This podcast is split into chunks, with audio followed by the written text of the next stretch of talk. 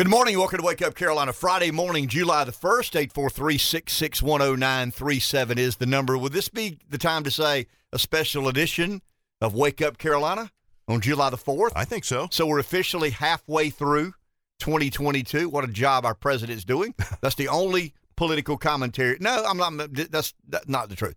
The majority of the show will be political, but will it will be about July the 4th and the Mhm. Declaration of Independence and um, Independence Day and what this day means and why we uh, why we celebrate this day and who are who are some of the central personalities when it comes to this day. Um, good morning, Rev. Good morning. You care to talk Braves baseball? Not really. Okay. Your Braves stunk it up. That's called a get out of town loss. I mean, Mike's, just Mike's got to be happy. Well, I mean, Mike is happy. Um, 14-4, if I'm not mistaken. Something like that. That's a romp. I stopped counting. That's one of those um beat downs like we saw in the runoff in the superintendent of education's race. Um, I've enjoyed the last couple of days trying to compile enough um questions and uh, content for the show this morning. Uh, for those that That's Uh, different than prepping for just the the regular it's very different. content. Mean, it's but extremely different. It, it's fun. It's it's a, a little bit uh, mood breaking. Uh, we're out of here next week. I mean, obviously, uh, Independence Day is Monday. Uh, we'll be recorded Tuesday, Wednesday. Well, actually, Monday, Tuesday, Wednesday, Thursday, and Friday. Uh, three hours in the morning. But Glenn Beck will come on at uh, nine o'clock. So instead of four hours of nonsense, you've only got three hours of nonsense, and then three hours of a man crying, and then three hours of uh, I'm kidding. I'm kidding. I've come to respect.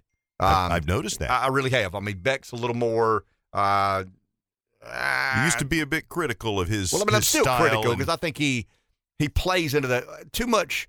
Uh, Dr. Gorka here, uh, my pillow. I saw the my pillow guy They're on the James. Baker show. But I mean, there's got to be some. Uh, anyway, uh, yeah, you can make a living. I, I, oh, yeah. good. he grabbed it Dr. Gorka here. My knife will never be the same. Uh, just imagine if you took Relief Factor and slept on my pillow. I mean, you'd feel like 25 for life. I mean, you just feel So you- magnificent. So you, said you saw the My Pillow guy on the Jim Bakker show. On the Jim Bakker show. The, the the, for, the the disgraced televangelist. Oh, I didn't know The he was. Well, he's still a televangelist. I guess Really? once a televangelist, always a televangelist. I guess there's a few more people he's got to um, swindle out of their money before he calls it quits. But yeah, I saw the uh, the My Pillow guy, and you're right. We're all trying to make a living, but there's got to be some degree of uh, I don't know. ju- Just there- there's got to be a line of the sand somewhere that people. I mean, but lines are in different places Right. Uh, for different people. Uh, it's interesting. I went back and read, uh, I don't know, two or three days worth of commentary on the, uh, you know, July 4th, the Second Continental Congress. Um, the, I mean, I don't want to say too much because I'll give some of the questions away, but um, the Pennsylvania Evening Post was the first newspaper because I was talking about the media. Um, there was a printer named John Dunlap, and Dunlap was commissioned uh, to produce copies of the Declaration's manuscript. Uh, one of his copies appeared in the Pennsylvania Evening Post, July 6, 1776. Uh, that was the first time the public saw the Declaration of Independence. Um, there are, we believe, 26 copies still in existence, 26 original copies of the 100 that Dunlap was commissioned. Um, it's just kind of it. Norman Lear paid $8.1 million in 2000 for one of the original copies of the Declaration of Independence. Now, the original of the original, we believe, is the National Archives. Uh, what was the movie that um, Nicolas Cage was in? Oh, uh, American, American Treasure, Treasure. National Treasure, uh, something like that. Yeah. But it was kind of centered around uh, the Declaration of Independence, the treasures that lie within uh, America. Uh, we're not going to try to recreate American history. What I'm going to try to do is have fun, and I think American history can be fun. Um, this is not a deep, serious, um, you know, consequential debate on what America is or is not, where the country was founded, or how the country was founded or not. Um, there are a myriad of uh, videos out there on YouTube, in particular, um, about the Jeffersonian Hamiltonian argument. Uh, who signed? Who didn't sign? Why did this person uh, renounce? Why did this person? Uh, it's just a lot of personality. Was really indicative of how um, complex our founders were, uh, because very few people dig in hard enough. I mean, we know everything. We know Freddie Freeman agent didn't tell him, or he says he did. I mean, we know all. We know who won American Idol in 2020, uh, 2021, but you know, we don't know as much about our nation's founding as we should. Um, and, and we've kind of allowed the debate to not take place. I mean, you know, um, conservatives believe everything the conservative storyline is. Liberals don't believe anything about how many Christians were founders, how many founders were Christians. Uh, you know, it, it's always these sorts of debate. I saw a story. The Third Continental Congress was worried about a takeover by left America. You know, so, so it's always, and it wasn't really the Third Continental Congress, it was the gathering, you know, after the signing of the Declaration of Independence and the Constitution. Um, the, the, self governance has always been complicated. It's always been um, geared toward uh, diversity and uh, compromising opinions and all these things we talk about today. I would imagine they discussed back in the day. So here's what we're going and, to and do. I always think it's a good time to to watch if you have an opportunity the the John Adams miniseries. That mm-hmm. is just such so well done. I mean, obviously it, it's Hollywood in a way, but the the actors and the way they did it, I, it was just always loved that. I think if you're in school and you're in an American history class, I think you should get extra credit. I would even argue maybe uh, mandatory viewing of the miniseries John Adams. Mm-hmm. Uh, it is a it is a story about Adams because the producer. I mean, I read this. The HBO uh, the guy went to HBO and he said, "You know who's probably the most overlooked uh, early American president? John Adams. George Washington was the first American president. He was the general. Thomas Jefferson. Uh, there's kind of a line that um, now there's a line that uh, Adams was the orator for early America. Jefferson was the writer for early America. Jefferson didn't have a great skill for giving speeches. Adams did. I mean, Adams and you know, uh, in the uh, in the there, there, was a trial. God, why can't I think of this? Uh, when he represented some of the British uh, military, and uh, nobody, nobody, everybody deserves due process. You know, uh, equal protection under the law, even if you are. Um, so there was a, a lot of. Well, is, it, is it the Boston Massacre? Uh, there, there, was something in. Yeah, I, I, I mean, I should know this, and I do know it. It's a, uh, my mind is wandering a million miles an hour. What I want to do is set the ground rules and, and the game rules for today. Because um, time will fly by as we progress through this arrangement we've got. Uh, Freehold, Rev, and I have collectively come up with a kind of a uh, a model that we think is going to be um, kind of fun. It'll be very atypical from what we normally do here on Wake Up Carolina, but we're going to we're going to play some songs that are American centered. It's not specifically about July 4th, uh, and they aren't really patriotic. I mean, when I look at the list of songs, they, they aren't all patriotic. Um, they're all, in some way, shape, or form, connected to quote unquote America. Um, so here's the task that lies ahead you are to identify the song. And we're playing the song, and it's not I can name that song in three notes. I mean, we want to play some of these songs uh, because they're good songs, and, and maybe and, even the whole. Yeah, maybe song. even the whole yeah. song, uh, especially one or two that. Nah, hush. I'll leave that alone. Yeah. I'll let the suspense build oh, yeah. as we progress. Oh, yeah, there, there may be, one or two. What you mean there? Won't we freehold? Uh, anyway, wonder what they're talking about. Uh, yeah, I wonder. But anyway, th- there are um, there are a number of songs that we've listed here that are America themed, America centered, have have a mention of America in some way, shape, or form, and they're good songs. Uh, we didn't want to play bad songs just because they had America mentioned. Um, I, looking through the uh, YouTube video library I have. Um, America, there was a band named America. Um, and there's some decent songs in there, but mm. I don't think we chose any of that. What do you mean? Mm. I was never a big fan of America. I know because you're too busy cheering for the um, safety dance. Um, now, I am a fan of men without hats. yeah, sure. of course you are. Um, but anyway, we're going to play a song, and then we're asking a question. So if we play half the song, a third of the song, three quarters of the song, or all of the song, immediately following the song will be a question. Now, the question will be as, as, as centered around early America as I can. I mean, it's uh, we don't know how many we're doing. I think we've got 15 or 16 here, uh, but, but, we may not get to all of these. So um, at the end of the day, excuse me, at the end of the morning, at the end of the show, let me get this straight. At the end of the show, we're going to give away six grand prizes somewhere around 9:30, maybe 9:40. Um, we've got six gift cards, $50 gift cards from local restaurants that serve Pepsi product. This is still a tie-in to the Takes Mondays to Make Fridays. So for every qualifier, we've got a T-shirt and a six-pack of Pepsi product. For every qualifier, you go into a grand prize drawing where at the end of the show, we'll draw six names. The six of you get to keep your Pepsi and your t shirt, and you also get a $50 gift card from some of these local restaurants. And I'll ask you to um, reveal who the restaurants are because they are today, whether they want to be or not, they're kind of sponsors of this feeble attempt at Radio Brilliance. They, that's right. Through their association with Pepsi Cola, who is this, who is our sponsor, who provided the prizes for us today, and it's like you like you said, it's part of the enhanced Takes Mondays to Make Fridays uh, contest here going into the Independence Day holiday weekend. Julia Bells and Holt Brothers Barbecue, Starfire Grill, Stefano's, Redbone Alley, and Rogers Barbecue. Some good grub. Ooh, yeah. So between Pepsi of Florence and these uh, wonderful local restaurants, uh, we're going to offer up uh, a chance to go get fifty dollars. You know, normally that's a big meal.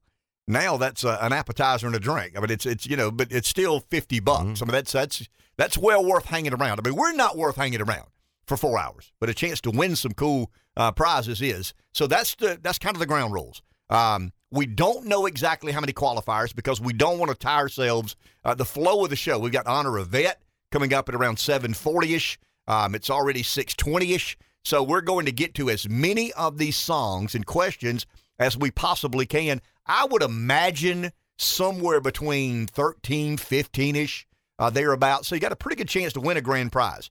I mean, if we don't get to 12, it's a 50% chance. If we get to, you know, 15 or 16, it's a less than 50, uh, obviously 50%. If we get 18, it's a one in three chance. But somewhere in that, um, I mean, we've kind of sort of timed this out uh, in our heads, but obviously everybody has a plan until they get hit in the mouth, and we don't know what happens when we get hit in the mouth. So that's the ground rules. Uh, we'll probably start. We'll, we'll, we'll, maybe do a song or two before seven o'clock.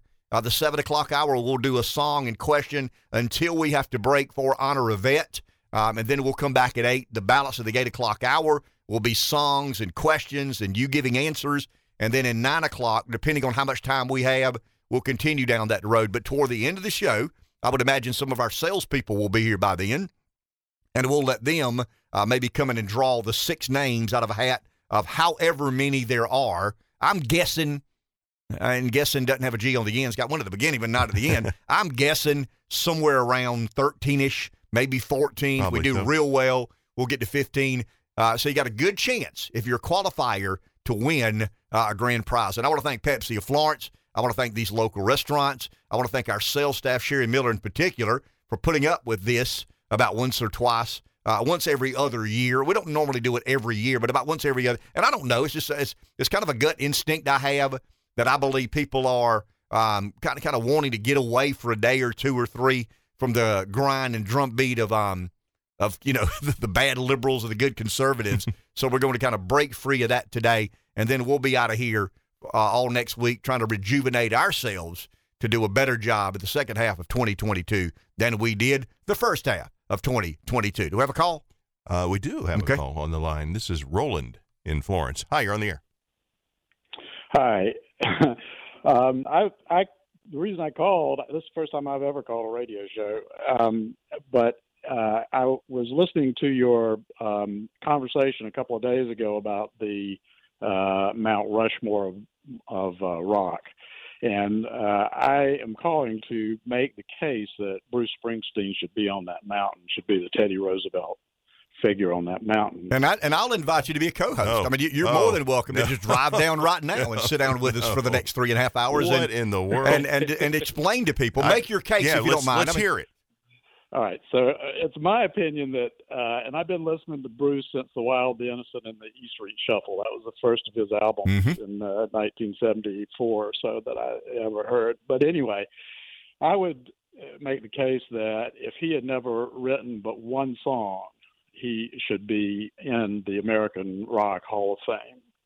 And that song is Born to Run. I don't even think it's his best song, but it is his best American song. It encompasses the spirit that is America, the the can do, the we can break away from any circumstances and succeed, um, and that uh, to me is the spirit of America. I think that's how he harnessed uh, his shtick, if you will. I mean, that's that's been his career, and through through the rest of his work, um, you know, that's that, uh, to me that's been carried through. And you can disagree with his politics. I, I disagree with just about all of his politics, except that he understands what it is to be an American, and that is to be free.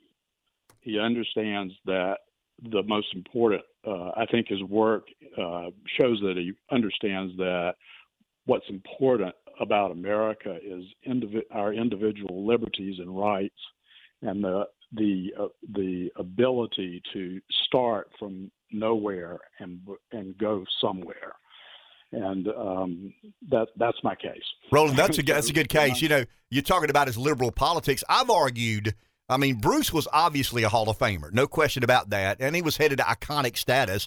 But when Obama got elected, it introduced Springsteen's music to a generation of people who I don't know that they liked his music at the time, but they liked his political affiliations. You know, he and Obama have this podcast, and he Obama did. He played at the inaugurations of, of Barack Obama, and it kind of puts me in a quandary because I'm such a conservative, almost libertarian sort of guy, and here Bruce is hanging around with a guy that considers me kind of the mortal enemy, and it, and it put me in a difficult place. But but I really I just landed where you did. I think Bruce's lyrics and, and the way he writes his music, the expressive way um, he writes it. I, I, just think they, they speak of liberties and freedoms, and you know, uh, the world is out there to be challenged, and America is best equipped to challenge that world. So, um, yeah, I do. I second the nomination or second the motion that Springsteen is our fourth uh, Mount Rushmore candidate. Thank you, uh, Roland. Appreciate can, the call. Can I veto? I uh, mean, no, I mean you could, uh, but we got a guy from Freehold, New Jersey, that's going to break the tie. Uh, that's true. Yeah, and if, if, he, if he's a homer,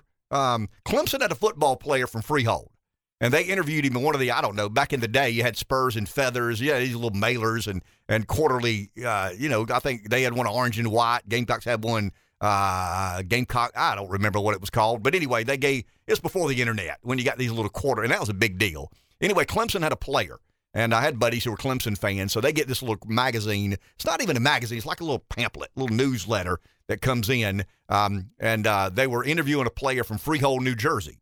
Uh, I remember this well, and uh, the the player they were asking about hometowns. He said, "I'll never be the biggest deal for my hometown." he said, "I don't care how many Super Bowls I win, I'll never be the biggest deal from my hometown." I don't know if I've ever actually had the heart to tell you. Oh. I'm not from Freehold. My dad, my dad is. Oh, okay, okay, okay. Uh, well, there's I'm a tie. So That I'm the next town over. When I played sports, What do you uh, mean the next town over? It's called Howell. Okay, okay. My dad's How far is that from Freehold? Less than a couple miles. Okay. You st- your nickname's still there. I mean, it's still it's still in honor Close of enough. your dad. It's close enough. there you go. So so uh, your hometown is how far from Freehold? Uh, it borders. It's like Darlington and Florence. Okay, okay. Gotcha. He's from Freehold. That he doesn't counts. he doesn't know it, but he's really from uh from Freehold. And by the way, you know, I've always said, even though I'm not a Springsteen fan, I've always said "Born to Run" I think is one of the top, probably in You the have. top five rock anthems in the history of rock and roll. So I will give him that, but I would not anywhere close even let him stand at the base of Mount Rushmore of you rock know, and roll. I, I kind of um, I mean, Maybe the base. Roland, Roland maybe a little. I mean, I've listened to all the earlier, you know, before I became a big Springsteen fan. I went back and listened to, you know, so, some of the albums uh, that predate my becoming a fan. But I went to a concert in 19, I think it might have been 84, at the old Carolina Coliseum, the Born of the USA tour. That might have been 85, 84, 85 ish. I can't remember exactly when it was. But but I've gone to basketball games there when the Gamecocks were really good as a kid. And it didn't get any better than John Roche doing the Father, Son, Holy Ghost. Remember the stories I've told you? I mean, I'm in the backyard as a Southern Baptist, and I do this Father, Son, Holy Ghost before I shoot my free throw. My dad, the hell you doing? I said, I don't know, but John Roche did it. So, so I mean, the, you know, the, the house that Frank McGuire built had been a rocking arena because the Gamecocks basketball teams, I mean, all the players from New York, but who cared? You know, they came down south and made their mark, and and they had a really, really good basketball. And that, you know, that Carolina Coliseum was known as kind of an electric basketball arena. Uh, I went with a friend of mine, and it's either 84, 85, and it transformed me. I mean, I've never seen a guy with that sort of energy. I've never seen a, a person that, that appeared to be enjoying something as much as he did that night. And it's contagious. I mean, you would agree to that. I mean, it, it's highly contagious when you see somebody like that. You just know there's something different there. And, and I remember in 84, 85, I mean, I'm young and dumb. I didn't pay close attention to the philosophies of life or, you know, the songwriting credentials and, um, and had no idea where that led. But I just remember leaving there that night. Probably the next morning when I remembered anything. But I remember the next morning kind of thinking about, wow, that guy was real good. And the reason he was real good is he emptied the tank. And I'm not talking about on the first song. The th- I'm talking about every song he sang. He, I, I, I remember as vivid. It was like it was the last song he was ever going to sing. And and p- folks that don't like Bruce, I mean, you know, political leanings and biases, they go like, "Nah, man, I'm not." I've never heard anybody say, "Hey, man, I went to a concert and he half-assed it." I mean, I, have never heard. I, I know people that don't care much for Springsteen. Uh, I went to Charlotte with a group. It was kind of half and half. Half Springsteen fans, half not. But everybody wanted to kind of get together and have a big time.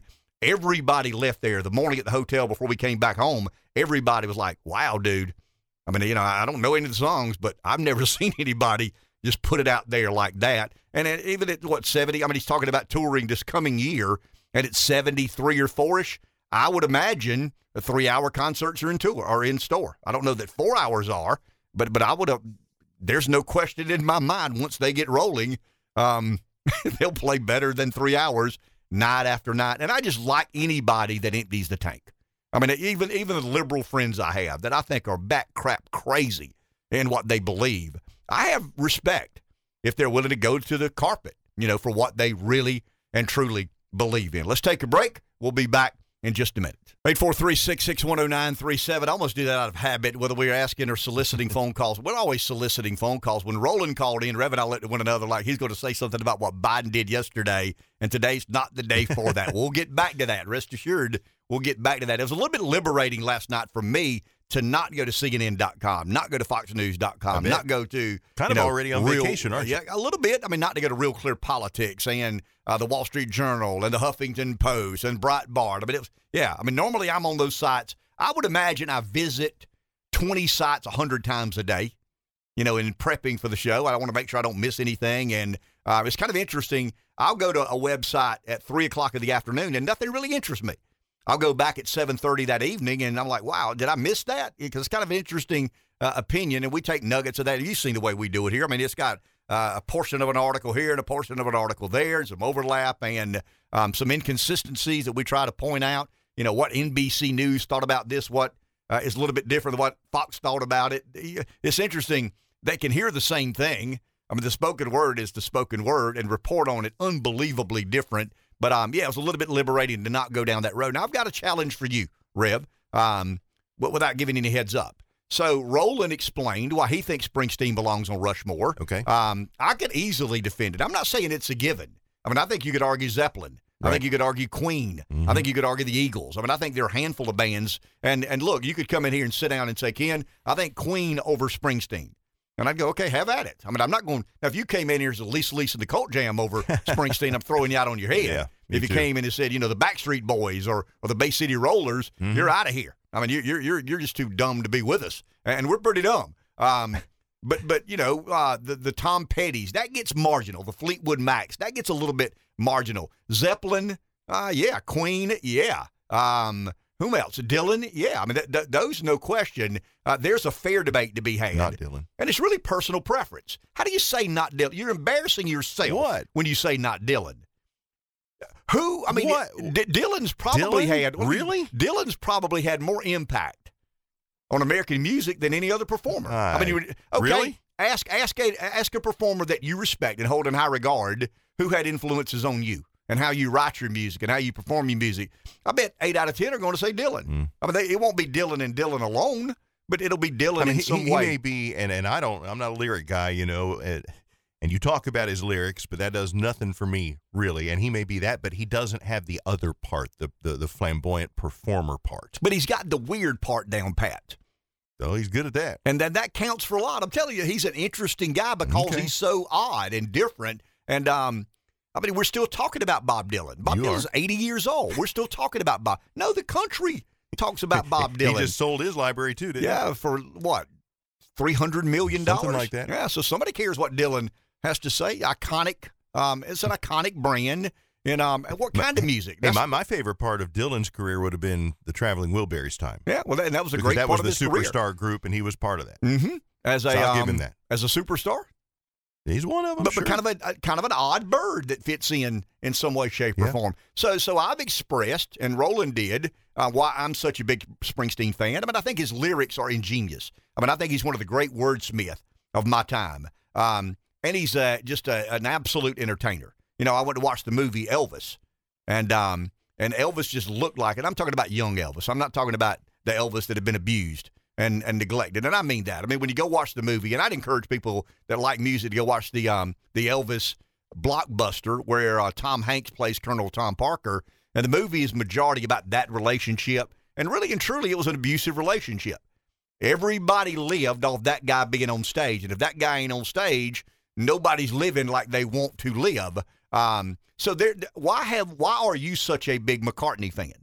See, you've never come clean on why you're such a big fan of an enormously talented performer, no doubt about it. I mean, he and John Lennon probably as consequential as songwriters as in you know musical history.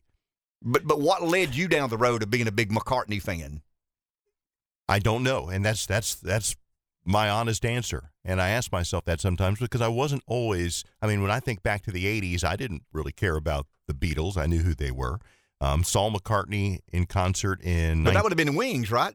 Would that have been McCartney and Wings?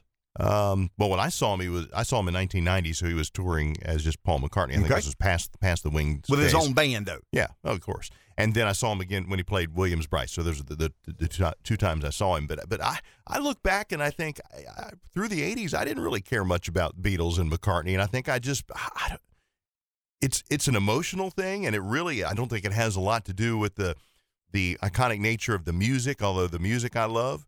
Um, I, I just it's an affection I have when I when I see see him perform and I appreciate his contributions to to the world of music and you know as as a uh, as a regular guy I guess walking on the face of the earth just the way he kind of handles himself I think he's a kind of a as humble a guy as he can be you know that, that's achieved all that he's achieved and I don't know just just like his story and I like him See I think there's a point in our life men in particular where we have to we have to believe in something serious. And McCartney would be a serious songwriter. Springsteen would be a serious songwriter. Dylan would be a serious songwriter. Why are they serious? Because they write about things that make the world go around. I mean, they try to get a little deeper. I mean, Lennon in particular. Um, what did David Lee Roth said, uh, or David Lee Roth say on the Joe Rogan podcast? He said that Lennon was the salt and the caramel. You know, all the notes that McCartney sang were cheery and upbeat and optimistic, mm-hmm. and uh, it's like, and, and and Roth knows this stuff. I mean, David Lee Roth's a wild man, but he's a he's a really really bright guy. I mean, David Lee Roth and, and I probably have one thing in common. The only thing we have in common, we could interview ourselves. I mean, if you listen to Roth on Joe Rogan, he doesn't need Rogan. I mean, he can interview yeah. himself. He can ask the question and answer the question, take the break and come back and answer and ask other questions. Um, so, so he would be a good podcaster mm-hmm. if he ever chose to be. But but Roth talks about and and it, it's kind of interesting. I think men get to a point in their lives where we're, we're not embarrassed and we still like uh, the Bay City Rollers and we still like you know 38 Special. But there's something about life that leads us to a place where we have to look maturity in the eyes. And I think if we're if we're song if we're if we're fans of music, we, we, at 30 something years old, you can't go you can't want to go see INXS every Friday night. You got to kind of dig into something. And I think subconsciously, people like you and I, at certain points in our life, and it may be after you start a family and have to accept another layer of responsibility. I think we begin. Um, what what is what what is that McCartney guy's kind of a serious guy. You know, um, he's and, an adult. And, and, then when you think of the fact that the Beatles, for an example, wrote those songs when they were in their twenties. Yeah, yeah, and and I mean, think about that. I mean, talking about Born to Run. I think Bruce was 18 when he wrote Born to Run. I mean, that's crazy. Wow. How does anybody 18 years old have a grasp of of that? I mean, it's it's hard for me to believe that. I mean, you're right. It, it I mean, imagine yesterday. So Lennon and McCartney are 20 years old, 20ish, 21ish, mm-hmm. writing a song as um as as as consequential as that was. Um, there, there's just something different about those guys. And I go back to the Elvis movie. Um, so, you know, the creative liberties are taken on movies, and I understand, and embellishment becomes the norm. I mean, it really does. Um, McCartney and Lennon, from what I've gathered, did a lot of drugs when they were writing. I mean, they, they wrote their best lyrics. Um, hard days night, eight days a week. Make sense of that. You know, but you can't. Um, but there's something ingenious about them connecting with that talent the good Lord gave. And I mean, it, we still listen to those songs. You know, I've always said about eh, McCartney and Lennon and Springsteen and Dylan and Willie Nelson and Dolly Parton. Some of these folks are just different than the others. And the way I know it is generations come and go, and their music is still relevant. I didn't say is it is. I mean, nobody. Your kids won't appreciate McCartney like you do. My kids won't appreciate Springsteen like I do, but they're fans. Right. You know what I mean? They mm-hmm. accept their role. They accept that. Hey, my dad likes this guy who was in the band called the Beatles. I don't know anything about it, but they're still around and they're still making a buzz. They're still, you know, if they have a concert, for some reason, somebody wants to go see an 80 year old. You know, somebody wants to go 75 year old. And I think, but I, in, in mine, in your world, I think the, the Springsteen McCartney phenomenon, if that's a, a way to explain it, it, it, comes along with maturity and adulthood. And th- these are pretty serious people writing about pretty serious things that everybody has questions about. Let's go to the phone. Here's Matthew in Cheraw. Hey, Matthew. Good morning. How you doing? Morning. Good morning. Can't hear you, Matthew. Uh-uh. I'm sorry, my Hello? friend. Yeah, we can't speak up. We can't hear you. How about now? That's a little, a little better. better. That's a little better. Talk sensitive. Yeah, we uh, can't, Matthew. We got to get yeah. you in a better zone, a better cell, a better area, or something. Maybe hang up and call back. But um, we can't hear but about every third word, and it's a bit confusing to try and hear and understand that. what you're ha- what you're trying to say. Let's take a break. We'll be back. You ready to start this thing?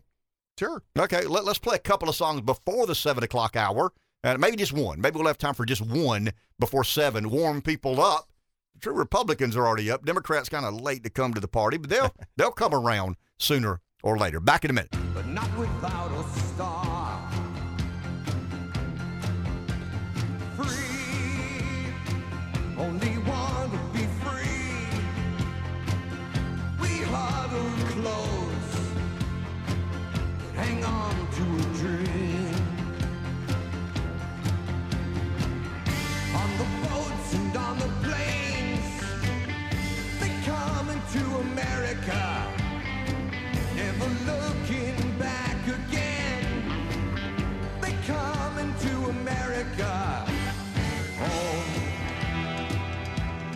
it seem so far away?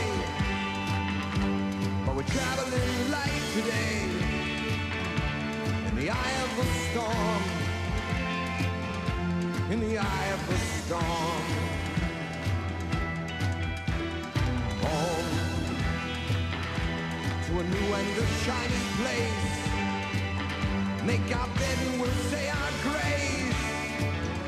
Freedom's like burning warm. Freedom's like burning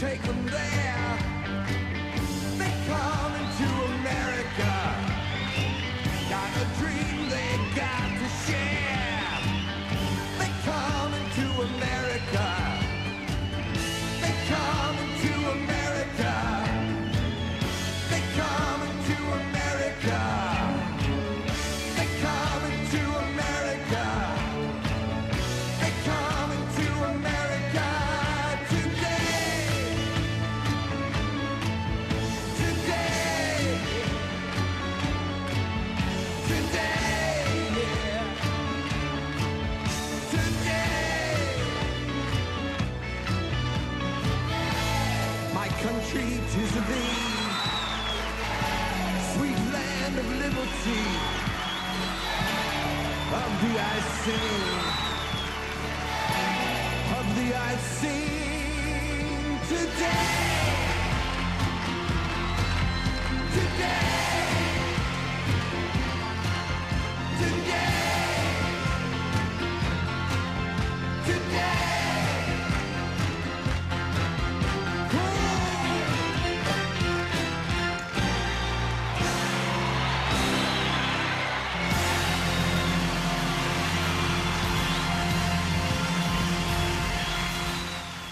Okay, there's the song. Who is the what is the song? Who is the artist? And you need, here's the trivia question. Um, yeah, we need to remind people how this works. So okay. We're going to play a song, and I know people are calling during the songs uh, to try to answer okay, the, the title and artist, but that's not the way the contest works. Wait to the end of the song, and then we'll do a trivia. You've got to name the song, the artist, and answer the trivia question. It's just a little bit. I mean, we're Republicans here. We we we're not accustomed. I mean, we're not afraid of hard work. Got to work. I mean, we're accustomed to earning our keep here. Um, so we've played the song.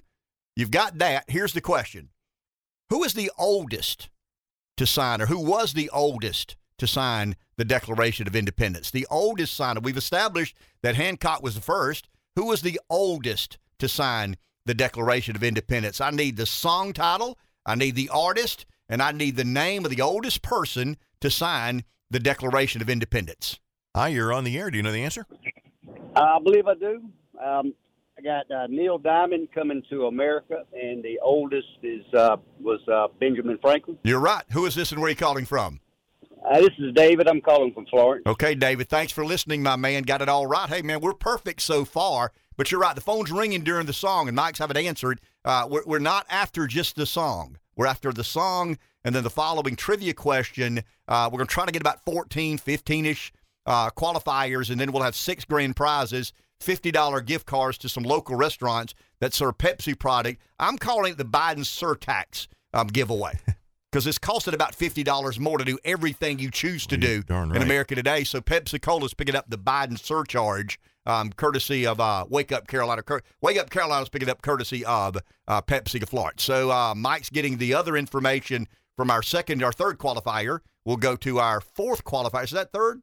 Uh, yeah, he was third qualifier, Yep. and now we've, we're waiting on Mike to get um finished with that. It's live radio. It's real time, and we're not trying to dress it up as anything No. other than that. And it's out of the ordinary from Sure. what we normally do. it's- And uh, well, I mean, everything's out of the ordinary for what we normally do because we don't normally do much of anything that's ordinary. So whatever we do is normally out of the ordinary. So let's play uh, another one here before we take our break. Once again, uh, we need the name of the song, the, the the name of the artist, and and answer the following or the, the trivia question that comes immediately following the playing of the song.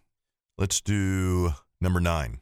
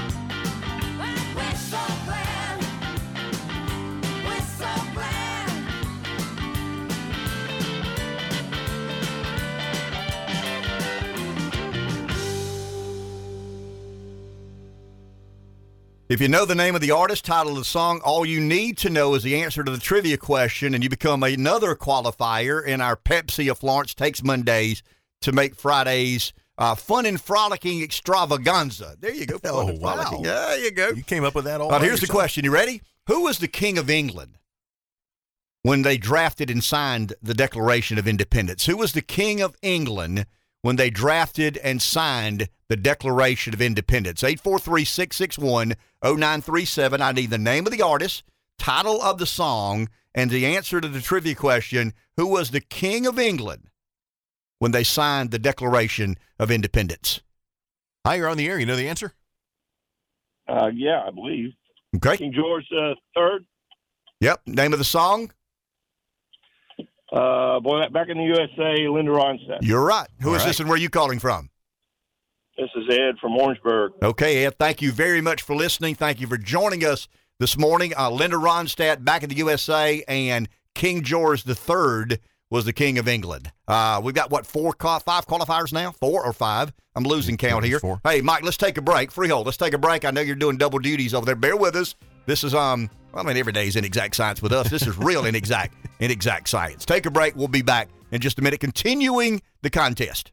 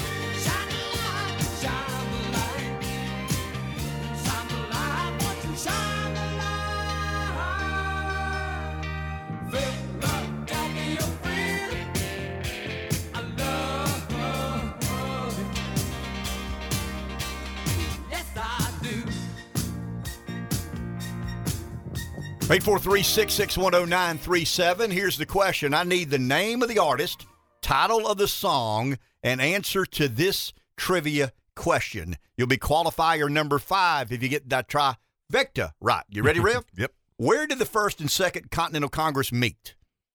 Where did the First and Second Continental Congress meet? I'm not talking about what hotel or what auditorium. Um, where did the First and Second Continental Congress meet? 843 661 0937. We're waiting on qualifier number five. Do we have a call? That's right. And you're on the air. You know the answer? Uh, is it uh, New York? It is Elton not. John, Philadelphia. It's It- not. Uh, it is not. 843 661 0937 is our That's- that's number. The name of the artist, title of the song, and answer to the trivia question, which is where did the first and second Continental Congress meet? Is there another um, caller? Hi, you're on the air. Oh, Okay. Um, uh, maybe people are out smarting themselves. I'll just say that. Yeah. Um, 843 661 0937. Is there another call?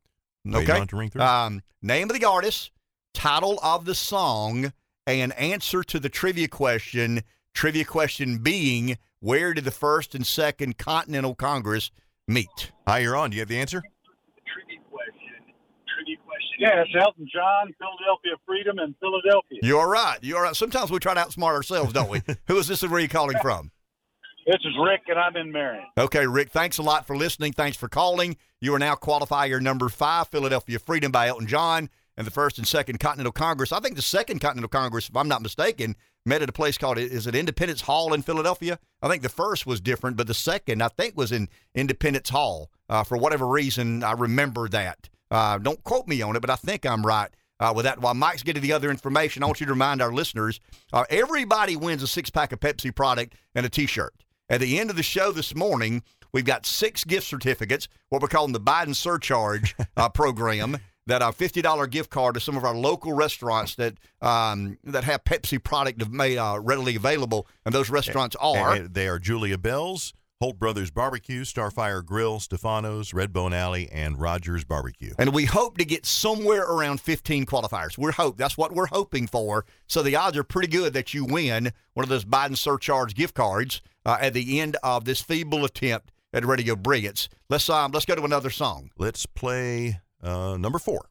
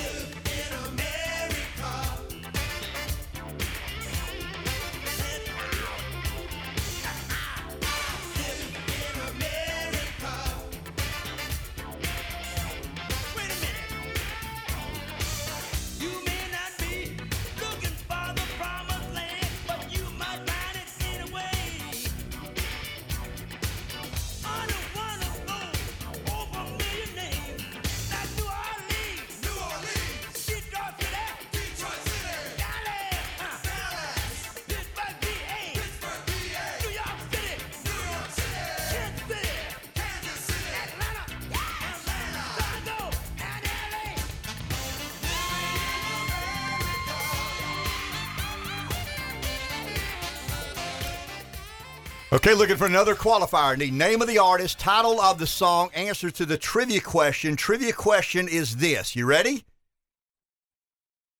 Who signed the Declaration of Independence from South Carolina? Give me one person from South Carolina or who signed, South Carolina being one of the original 13 colonies. Give me one name of someone who signed on behalf of South Carolina. Name of the artist, title of the song, answer to that trivia question. Hi, you are on the air. Do you know the answer? Um, trivia question: William Pinckney. Uh, nope, that's not it. Ooh. Yeah, we had one, two, had four, four people sign the Declaration of Independence. He did sign an important document. It just wasn't this one. Um, eight four three six six one zero nine three seven. Hi, you're on. You know the answer? Uh, no. Okay. Okay. Eight four three six six one. You gotta appreciate the honesty. Ah, no, Not even a guess. I don't. And- and- Let's go to the phone. Hi, you're on. Do you know the answer? It's uh, coming to uh, live, living in America, James Brown, and it's Thomas Heyward Jr. You're right. Thomas Heyward, James Brown. I don't put those two together, but here they are Right. on Wake Up Carolina. Who is this and where are you calling from? Ashley from Postman's Corner. Okay, Ashley, hang on. We'll get back. Uh, we'll get you back to Freehold, and he can get all your information. Um, Ashley's a regular caller to Wake Up Carolina. Yeah, um, it was Thomas Heyward, Thomas Lynch, Arthur Middleton, Edward Rutledge signed um, the Declaration of Independence. I think the other one signed the Constitution on behalf of South Carolina, if I'm not mistaken. Uh, the, the questions are going to get a little bit more complicated because I think we need to prove that we know enough about American history. Did anybody understand what James Brown was singing about? Uh, occasionally. I mean, there, there's an occasional New York between the Yeah, ah, yeah. and L.A., Atlanta. no doubt about it. Uh, what is he called? The hardest working man in show business. Mm-hmm. Quick James Brown story. The guy that handled my legal proceedings during my political life uh, also represented the James Brown estate. And I remember one day we were okay. sharing stories, but the guy, I Cool. mean, he's, he's one kind of one of these high profile lawyers. And um, so he's representing me, and we share stories. And I mean, I, you know, I mean, I'm conversational, so we start talking about things, and uh, he started talking about the James Brown estate. And this he said, he said everything had holes in it. I said, what do you mean holes? He said, shot with guns. I said, what do you mean? He said the cars, the buildings. I mean, he's got this big compound property out in um, it's in South Carolina, in North Augusta, or it might have been Aiken. And um, he said everything out there just had bullet holes in it. I'm like, okay, sounds good to me. Uh, can we do another another one before let's- this song before this break? Yep. Once again, name of the artist, title of the song, and then a following answer to the trivia question. Let's do number 11.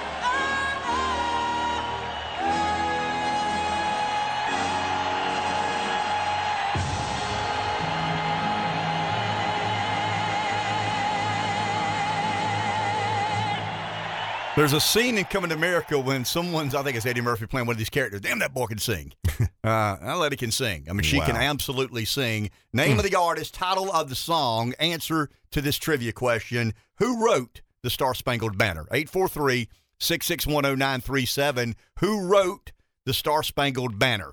843 661 0937. Need to know the name of the artist, title of that song, and who wrote uh, the Star Spangled Banner. I I can't tell you how many times I get chills during that song, and every time I hear it, no Okay. doubt about it. Hi, uh, you're on the air. You know the answer? Uh, Whitney Houston, Star Spangled Banner, Francis Scott Key. You're right. Who is this and where are you calling from?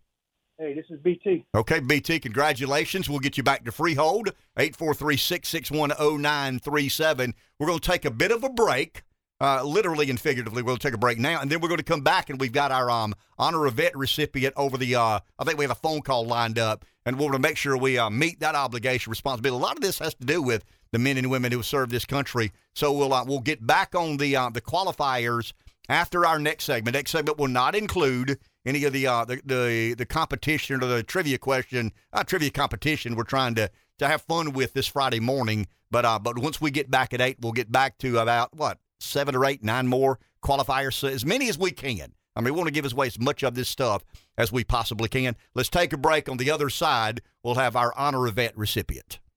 And the fun we're having centered around July the 4th didn't come free. Rest assured of that. I mean, we're having a lot of fun giving away some Pepsi product, but I want to make sure we understand the fundamental root of this freedom and liberty that we all enjoy, that most of the world does not, came at a heavy expense. Many, many, many people um, served, um, some served and died this nation. So we're honoring veterans. Uh, we do this every year for a period of time. And today we have Bill Lyons. He's in our Sumter studio or in Sumter, if I'm not mistaken, but we have him on the phone. Uh, Mr. Lyons, good morning. How are you?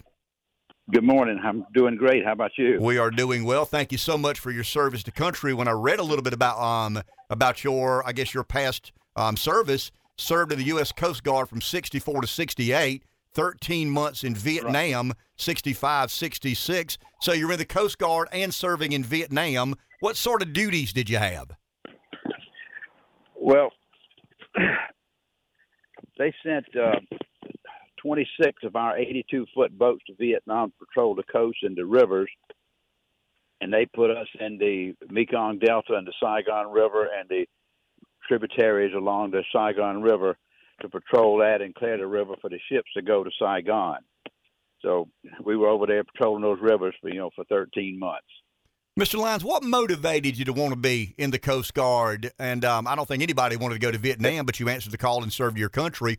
But what what what in your early life motivated you to want to be in the uh, in the armed services? Well, nothing really. I was drafted. Uh, I had to go to Fort Jackson, take a physical and all that, and I passed. And a couple of days later, I got the notice report, and the Coast Guard recruiter came by my house and wanted to know if I wanted to join the Coast Guard, and I liked the water, so I joined the Coast Guard. And, uh, Interesting. But you didn't and, go uh, because you wanted to. You went because you had no choice. you're right. That's Well, I was going either way. I was going somewhere, so I figured the Coast Guard was a whole lot better than than being in the in the Army. So I joined the Coast Guard, and I enjoyed it for four years. In fact, when we uh, got the call, they were going to send 26 boats to Vietnam. I was on a 82 foot Point Kennedy in Puerto Rico, and uh, they asked for volunteers. So I mean, I was young and stupid, so I stuck my hand up and said, "Yeah, I'll go." so, well. I mean, you, it's, it's obvious you've been involved since you came back home. Uh, American Legion yeah. post or past uh, 15 commander. Um, also Right. actively involved in uh, American Legion baseball. Um, what what has life been like after um, coming home? Well, I, I came home in '66, you know, from uh, Vietnam, then I served out my last year over at the lighthouse in Georgetown uh, on North Island over there. And then when I got out, I went to work at a, a local company called Santee Print Works. I went to work as a typing clerk, ended up being the plant manager there for a number of years, and I retired in '06. And then I got involved with the P15 baseball program here in Sumter and uh, I've been the athletic officer for the P15 program, both junior and senior program, uh, since 2012. and uh, we've also started ladies softball, and we sponsor two uh, P15 ladies softball teams here in Sumter, and uh, this year we have the ladies uh, uh, softball championship game at Patriot Park here in Sumter this year on July the 18th, which will have the the champions from the lower state and the champions from the upper state play here in Sumter for the state championship in ladies softball. Our boys and girls, we have a junior team that's uh, 12 and 2, and they will be in the playoffs starting July the 11th, and our senior team will be in the playoffs starting July the 11th also. So we're not sure who we'll be playing yet, but we've had a the P15 program has been a you know a very successful program over the years. We've won 14 state championships, several Southeast regionals. We've been to the World Series twice. So we've had a very storied program here with the P15s. Well, as someone who And, played a uh, little baseball back in the early 80s, I can personally attest to that. I, I played at Florence and coached at Florence for a year, so I am well aware of how um, Yeah. historic and, and important Sumter American Legion baseball is is to that area. And, and we've been proud to carry P15 baseball on the radio on our sister Oh, yeah, station on old years. school uh, 92.3, 93.3 in Sumter for years and years. Great, Yeah, great and partnership. They still, do, they still doing it, and we appreciate all that the community broadcasters does. You know, for our program, for broadcasting all the you know the senior games that we do. So we really appreciate that. But uh, now I am uh, first vice commander of Post 15, and next year, in June of next year, I'll take over as commander again of Post 15. So, and uh, I'm still active with the boys and the girls, you know, programs to keep them going. Well, Mr. Lyons, we appreciate your time. We appreciate your service to country. We appreciate what you continue to do in our listening market. The least we can do, and we've got some corporations or companies here around the area that want to say thank you as well. So I'll let Dave Baker um, read uh, some of the prizes, gifts that um, that, that community broadcasters has gotten from its supporters in, in support of you. Uh, we have a lot of partners that join with us in honoring local veterans, and you will receive, uh, Bill, you'll get a prize bag filled with various premiums, first of all, like t shirts, water bottles, things like that, courtesy of Pepsi of Florence and Tandem Health and FTC. Uh, you'll get gift cards that are provided by Swipe Payment Solutions, Boykin Air Conditioning Services, Piggly Wiggly of Darlington and Hartsville, At Your Service Home Care, the 19th Green Indoor Golf Center, and Heinz Furniture. Plus, you'll be hooked up with a one night stay at Hotel Florence and a $50 gift card for Victor's Steak, Wine, and Seafood that is located in Hotel Florence. Our sponsors make it all possible Pepsi of Florence, Pee Dee Electric Cooperative, Florence Toyota, along with our uh, supporting sponsors FTC, Safe Federal Credit Union, Boykin Air Conditioning Services, At Your Service Home Care, Swipe Payment Solutions, Heinz Furniture, Tandem Health, Stoudenmeyer Dowling Funeral Home, uh, your CBD store, Piggly Wiggly, Hotel Florence, 19th Green, and Victor's Steak, Wine, and Seafood. Thank you, Mr. Lyons. Appreciate your time and um, and thanks for your service to country. All right, thank you. We appreciate it. Thank you all for y'all support of the P15. Thank you very much, sir. Yeah, thank you. Uh, we'll take it. And we're going to say we're still accepting nominations. HonorOfVetSC.com is the website. So if you'd like to nominate a local veteran for recognition here on the program, we'd love to have you do it. It's HonorOfVetSC.com. He wanted to talk baseball. I mean, you could tell that. He, he's proud of his service to country, but he wanted to talk baseball and tell us how proud he is of what Sumter is doing in American Legion and even girls softball. Back in a minute. time ago. I can still remember how that music used to make me smile. And I knew if I had my chance that I could make those people dance and maybe they'd be happy for a while. But February made me shiver with every paper I deliver. Bad news on the doorstep. I couldn't take one more step. I can't remember if I cried when I read about his widowed bride. But something touched me deep inside the day the music died. So bye bye, Miss American Pie. Drove my Chevy to the levee, but the levee was dry. And them good old boys were drinking whiskey and rye, singing, This'll be the day that I die. This'll be the day that I die. Did you write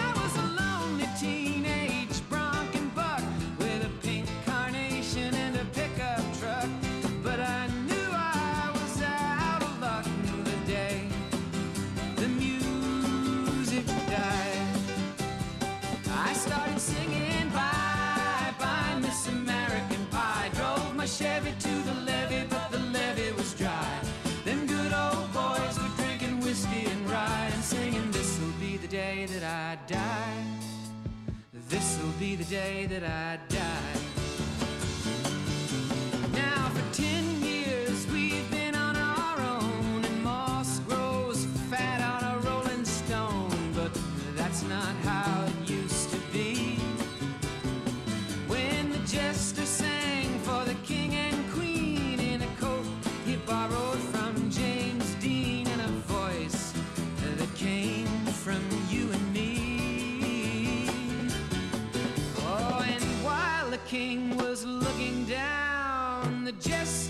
Stole his thorny crown.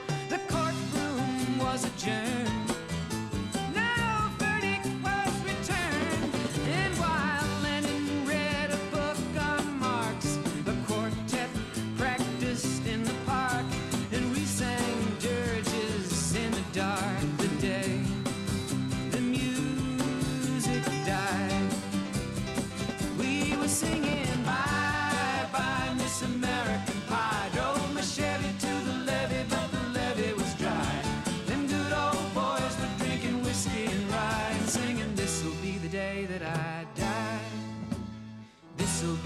Day that I die. Helter skelter in the summer swelter, the birds flew off with a fallout shelter. Eight miles high and falling fast. You got to love a smart butt. You really got to love a sarcastic smart butt. so we, we got this system in place. We're doing a trivia contest, and we're having a lot of fun today. And we've you know we're we're looking for the name of an artist, title of a song, and a trivia question will follow. And we're qualifying people. So um so Freehold and every song has got him a little system in place, and it gives me the 30 second countdown, the 15 second countdown. So about a minute ago, he comes on during that song and says five minutes. and he said it like this: five minutes. Yeah, five minutes. Um, anyway, there, uh, qualifier number eight. That's a looking long for, song. We're look. It is a very long song. We're looking for qualifier number eight. You've heard the song. Um, now the trivia question it follows. I need the name of the artist, title of the song, and the answer to this trivia question to become qualifier number eight. Why are we looking for qualifiers? Because we're going to do this until about nine thirty.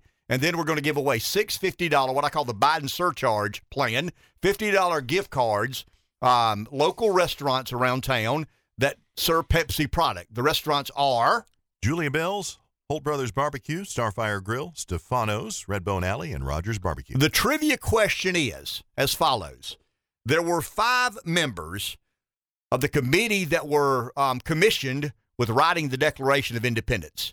Give me two members of the committee. There were five. Give me two members of the committee charged and commissioned with writing the Declaration of Independence. If you know the name of the previous song, excuse me, the name of the artist, the title of the song, and the answer to that trivia question being give me two of the five committee members charged with writing the Declaration of Independence. Hi, you're on. Oop, guess not. Okay, Let's go- go to 843 661 0937. That one dropped too. Okay. 843 661. I'm sorry, 66, yeah, 661 0937. Hi, you're on the air. Do you know the answer? Yeah. Um, let's see. It's Don McLean, American Pie. Uh, it was Thomas Jefferson and uh, Benjamin Franklin.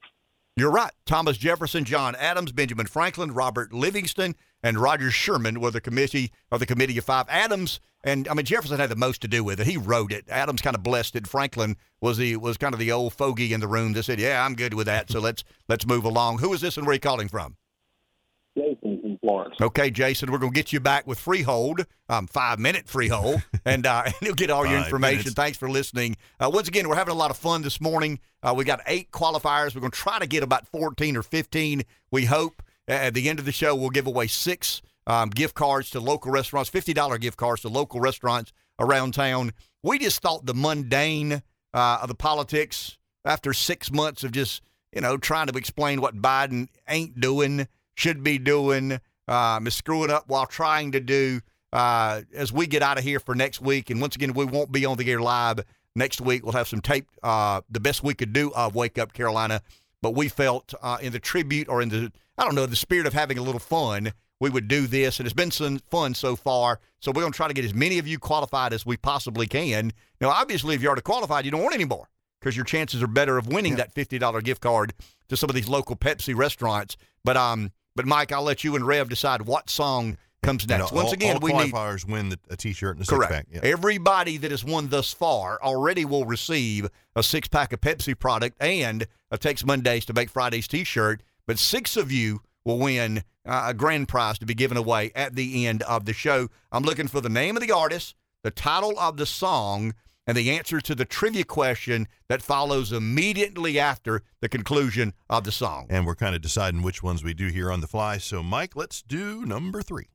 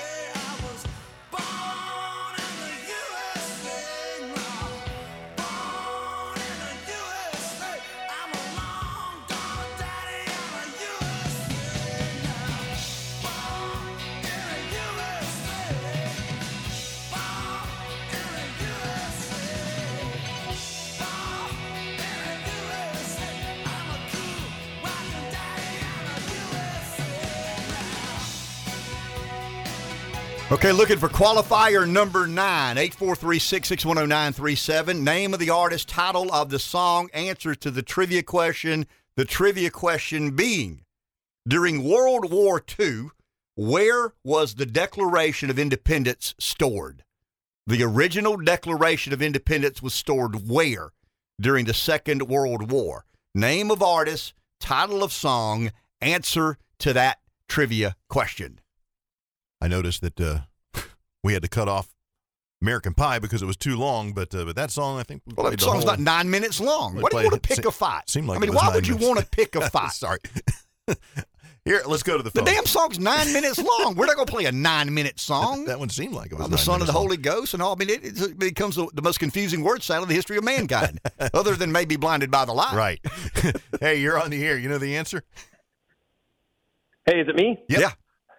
Oh, hey. Uh, well, it's that communist Bruce Springsteen singing "Born in the USA," and I am totally guessing here, but I'm going to go with Fort Knox. On the You're right. You're right. Who is this and where are you calling from? right, Great good guess. Uh, Neil from Sumter. Okay, Neil, congratulations. Thanks for calling. Yeah, Fort Knox was kind of the uh that's where the Constitution, excuse me, not Constitution, the, the Declaration. Declaration of Independence. There were a hundred original copies.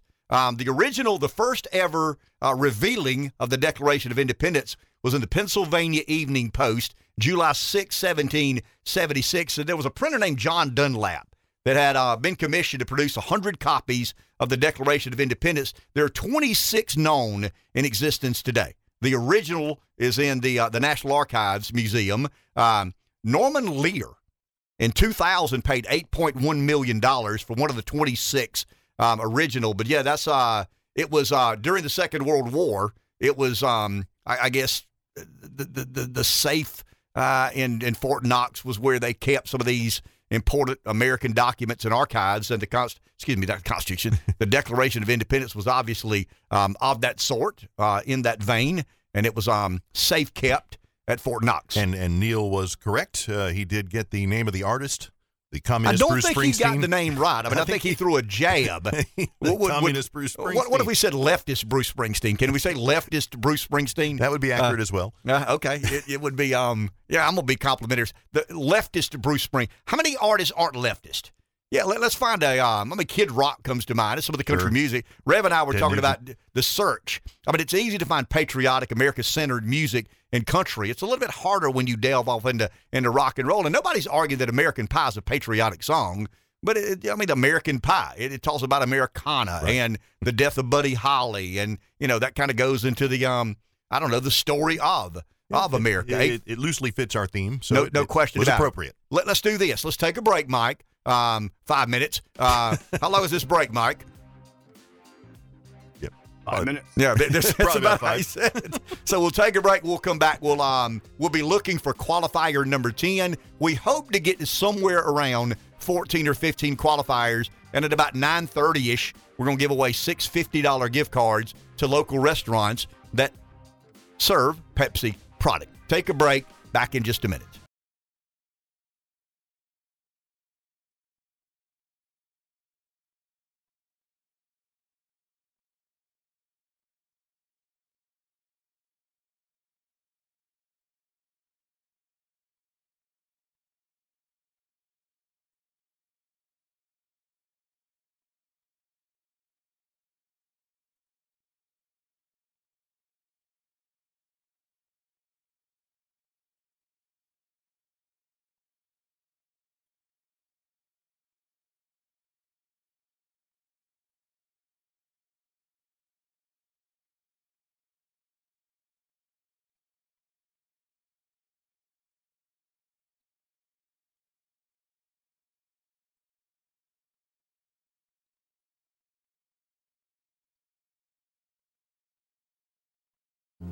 In liberating strife.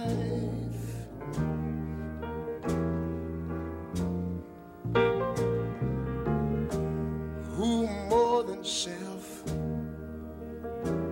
their country loved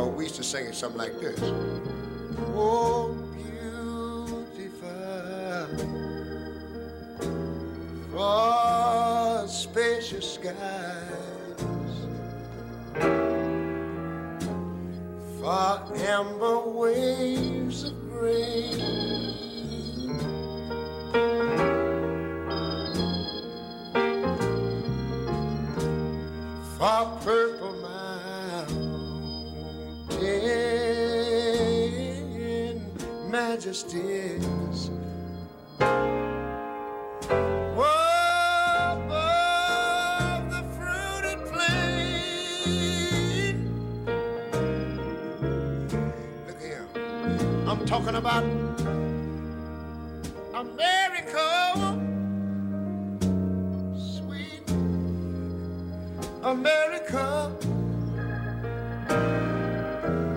You know, God done shed his grace on thee. He, he, he crowned thy good. Saving brotherhood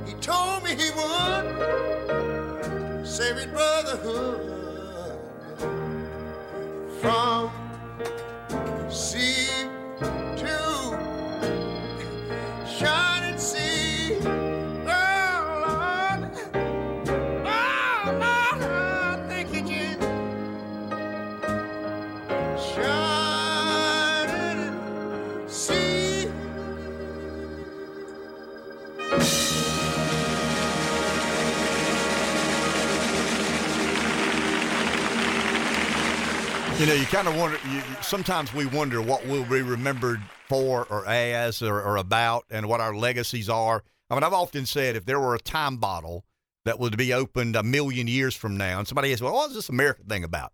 I mean, somebody explain to me what happened back then what America was what, what America is. I'd, I'd want that song to be a part of that. In other words, that, that song just Oh, to me encapsulates. You're talking about getting chills. I mean, that, you, So I, I never get tired of hearing Ray Charles sing that. Ah. You just Ah, my bad. I knew I'd do it on one of these. I knew I figured it'd be Bruce. I figured it'd be Bruce. Hey, so I'm gonna make the I'm gonna make the trivia question. It's my fault, but you're gonna be suffering from it. I'm gonna make the trivia question real hard. You ready here? Um, I knew I would do Oh, that. wow. I just thought it would be. Well, you get caught up in the emotion of the I song, do, man. and I that- that- it. I mean, I am so proud to be an American. I mean, I am so proud to be an American, and that song just encapsulates the the way many of us feel about being blessed to to grow up in the greatest country on the planet Earth. So here's the deal. Um, I just named the artist. Title of the song, answer to the trivia question, and I screwed up, but you're gonna pay for it. You ready? um, there were one, two, three, four, five, six people that signed the Declaration of Independence and the Constitution. Give me one. Give me one person who signed both the Declaration of Independence and the Constitution. Because of my goof up, I'm taking it out. That's the, the- that's the privilege of being the host. Um, you screw up and blame somebody else for the screw up. So, name of the artist, guess who? Um, title of the song, and answer to the trivia question of who signed both the Declaration of Independence and the Constitution. Hi, you're on the air. Do you know the answer? Yes, sir. Okay. Ray Charles and Roger Sherman. Your right name of the song is America.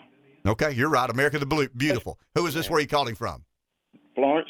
Okay, yeah. Um, Benjamin Franklin, George Read, Roger Sherman, Robert Morris, George Clymer, and James Wilson all signed both the Declaration of Independence and the Constitution. I'll get you back to Freehold here in just a second. What's your name again? Yeah, what's your name again? Larry. Okay, Larry. Thanks for calling. Thanks, uh, thanks a lot for listening. I apologize to our listeners. I just, I mean, that, that song is so emotional to me. I mean, it really, uh, it, it's it's such an accounting of how. I mean, I can't speak for you, Rev, or I can't speak for Freehold. I'm with you though. It just, it and just, what I think about, eh, and not not to be a downer, but there's a lot of anti-Americanism that you see Well, I mean, in the president did days. it. That's the true. president did it about a co-equal branch of government on foreign soil yesterday. I- we- Enough of that. But I, I want, I think, why can't those people and why won't they listen to that song and feel what we feel? You know, I, That I don't comes think to they my want mind. to. I- and I I, don't right. think they want to. I, you know, um, America is a an experiment that will never end. I mean, I believe that. I think the idea, the notion of America is as good as it's ever been. Personal liberties and freedoms, that the ability for you to pursue your dreams as you see fit, the ability for me to chart my own course, blaze my own trail, um, suffer the consequences of bad decisions, reap the benefit of good ones. That is America. And I think that song just encapsulates the way I feel about, um, I don't know, the American dream. And, and I think the American dream is alive and well. Some people don't, don't, don't like the American dream because it includes liberties and freedoms and winners and losers and um, rugged individualism and, you know, kind of kind of a non-collective, non-redistributionist uh, mindset. So anyway, we've got um, that's ten qualifiers we have. Let's do one more before we take our next break, and I will not divulge any further information. I blew it. You folks uh, were um, privileged or a victim to that. I apologize, and I'm not. I just figured I'd do it on Springsteen. I really did. Um, but that song by Ray Charles just stirs my emotions in a way that very few do. Let's do number 13.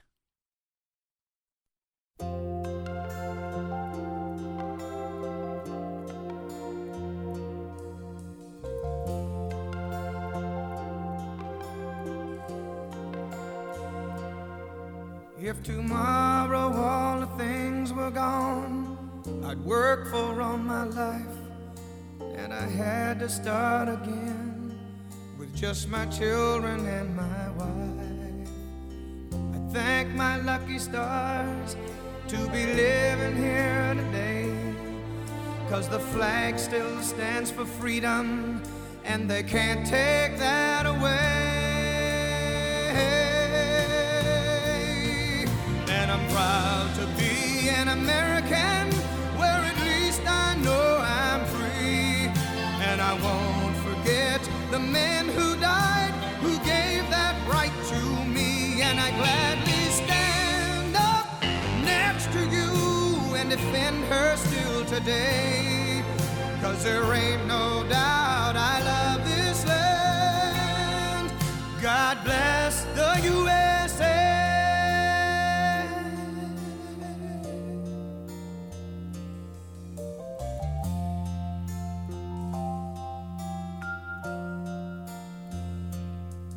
From the lakes of Minnesota to the hills of Tennessee, across the plains of Texas, from sea to shining sea, from Detroit down to Houston and New York to LA. Well, there's pride in every American heart, and it's time we stand and say proud to be an American, where at least I know I'm free. And I won't forget the men who died, who gave that right to me.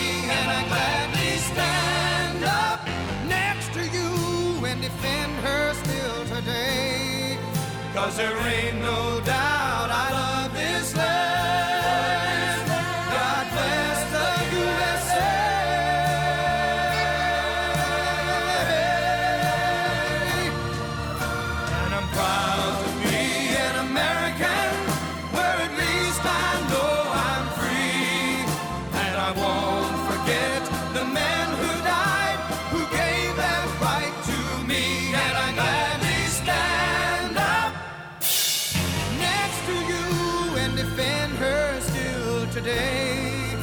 Cause there ain't no doubt I love this land. God bless the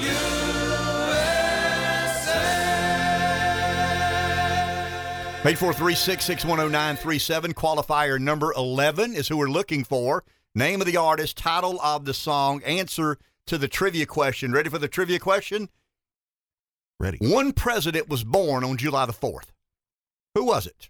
One president. I can see fingers going on Google like a mamma jamma right now. One president born on July 4th. Who was it? I need the name of the artist, title of the song, and answer to that trivia question. And the question being, what president was born on July 4th? Hi, you're on. Do you know the answer?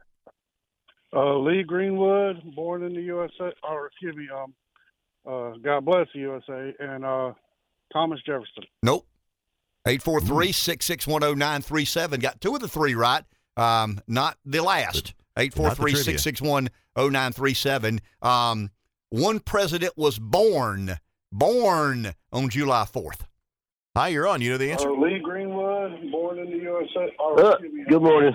uh, Hey. God bless the USA. This and, is uh, Pat. I may have missed it. No, no, go ahead. You got to turn your radio down, though, but we need the answer. You, you got the delay playing in the background. Um, not the last. Eight four three six. Oh, I'm sorry. Hey. Don't you got me confused I know, now? I know. Get your radio down. 843 Are you 0937. When you call in, turn the radio down so we don't have that delay. There's about a seven or here. eight second delay. Okay. Have at it, my friend. All right, this is Pat. Good morning. It was uh, John Calvin Coolidge. That was Lee Greenwood. Um, God bless the USA. You the man. You the winner. Who is this and where are you calling from? This is Pat in Florence. Okay, Pat, hang on. We'll get you back to Freehold. Yeah, Calvin Coolidge was born July 4, um, and that Lee Greenwood song, I mean, it's a little bit like Ray Charles's song. I mean, it's kind of the, um, I, I told Rev, I'm such a contrarian. When I put my list together, I didn't put that song on the list just to be a contrarian. Obviously, it's going to be on the list, and obviously, we're going to play that song. Hey, has anybody ever made a career off one song like Lee Greenwood has off that song? How many functions, events, conventions has he sung that single song at? I mean, that song changed his life probably as much as any single song has ever changed any one one single performer's I, life. I would say maybe Dexy's Midnight Runners. Yeah, yeah, you're right. You're right. But they don't play that at conventions. That's true. They play that on cruise ships, Probably. uh, with 55 and 60 year olds. but- 80s reunions Yeah, and 80 stuff. reunions. There you go. But uh, yeah, we, we got about uh, we got 11 qualifiers. Once again, we're trying to get to about 12. Ah, we know we get to 12 or 13. We're trying to get to about 14 or 15, and then at about 9:30, we're going to conclude. Um, you know, this week's of shows or this week of shows. And we won't be here next week. We felt it was important. Rev agreed. Got the blessing of management. Got to run that by the bosses to make sure we can um, deviate and do something a little bit differently. And from what I'm, I mean, some of my text here, uh, we're having fun. They're enjoying listening to the music, um, remembering the songs. Uh, I know it's fun for us. I hope the listeners are enjoying it as well. So if you're, you're out there listening and enjoying it, I'm glad. Yeah, and answering these trivia questions. Let's take a break. We'll be back in just a few moments to continue. Oh,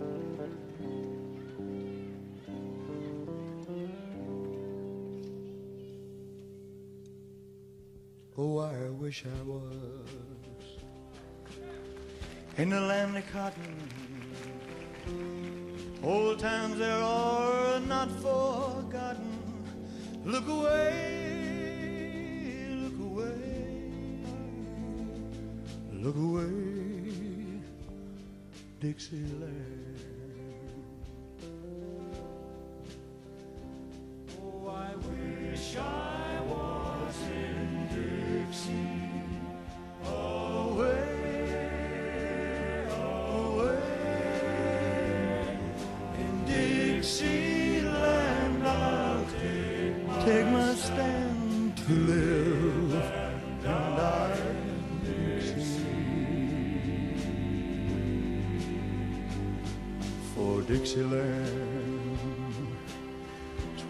was born.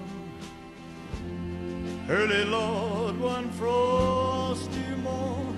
Look away, look away,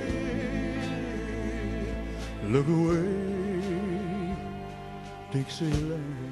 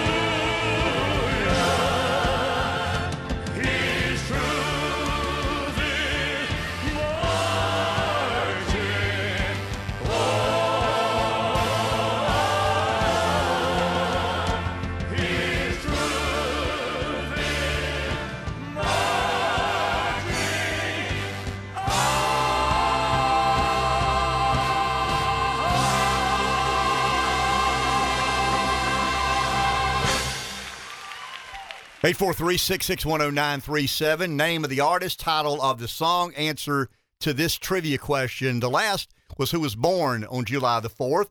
Um, name a president who died on July 4th. Name a president who died on July 4.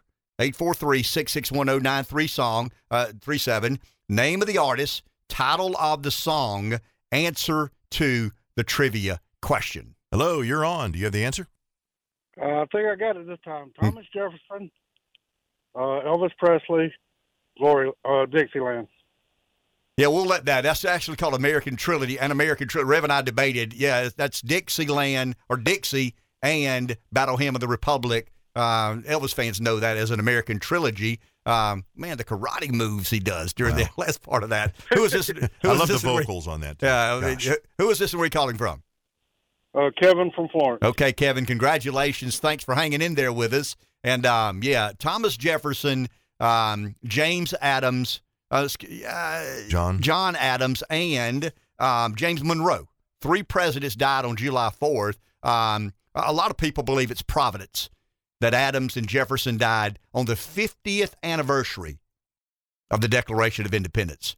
Um, wow. I mean, my wife says that can't be. I mean, there's no way that can be true. But but many people believe that is the providence of God uh, placing His hand on you know the American experiment or the American experience that was such a an infant at the time. But Elvis Presley, an American trilogy, which is kind of one of these. I mean, he did a lot of Vegas shows late in his career, and that's how he concluded some of the Vegas shows. Now, very late in his career, he didn't know if he's concluded or not because they had him so amped up and um, out of sorts. And that's uh, once again the movie I watched Friday night. We talked a little bit about that over the weekend. So that makes um, qualifier number is that twelve or thirteen? 12, I think. I think that's twelve. Yeah, we probably try to get three more. Maybe we know we'll get two more. We'll try to get three more. Um, I've actually got a video. That's a video you can't see over the radio, obviously, but um, I, it, it breaks down the kind of the Declaration of Independence and what it means and why we celebrate um, July the fourth. So let's take a break. We've got twelve qualifiers thus far.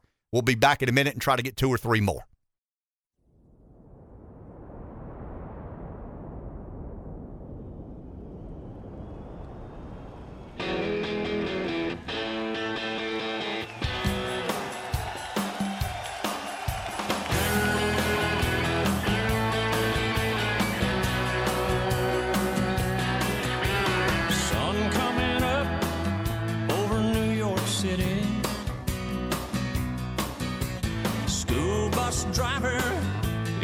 Traffic jam.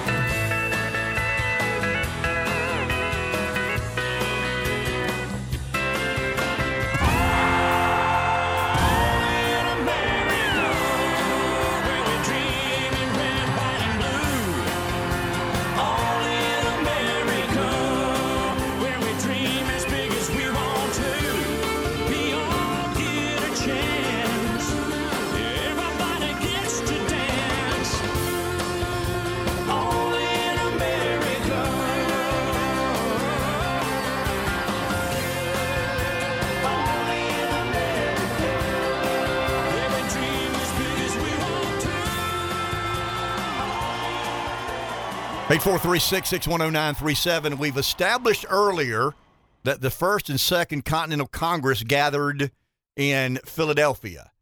What was the first capital of the United States of America? Eight four three six six one zero nine three seven.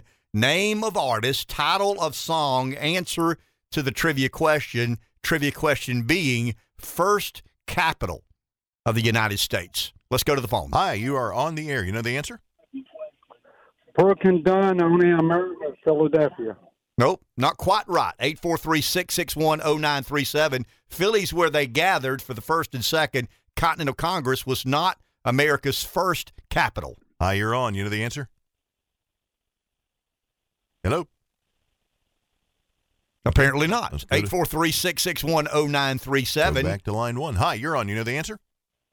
Yes, um, I think it's Brooks and Dunn, and only in America, and the first capital was New York City. You're right. Who is this and where are you calling from? Ah, this is Ann in Hartsville. Thank you, Ann. Appreciate you listening. Appreciate you calling.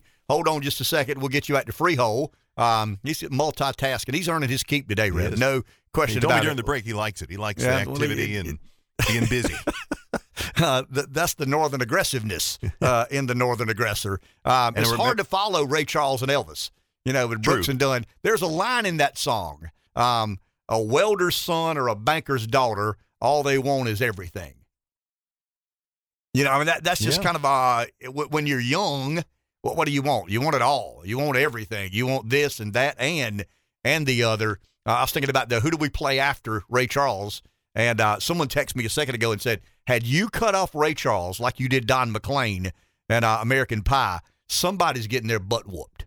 And, And I that's think, fair. And I think he meant it. I mean, I really, there's no way I would have cut off. We had to cut off coming to, um, excuse me, we had to cut off American Pie because it's an hour and 20 minutes long. I mean, it, the entire show would have been done with by the time Don McLean got through with that word salad. Back in classic rock radio, we called that one a bathroom song. Uh, ba- ba- what would have been another rib? Uh, Stairway to Heaven. Okay, yeah. I, I would say radio. Rosalita, but you didn't play Rosalita. No, we played Uh, hits.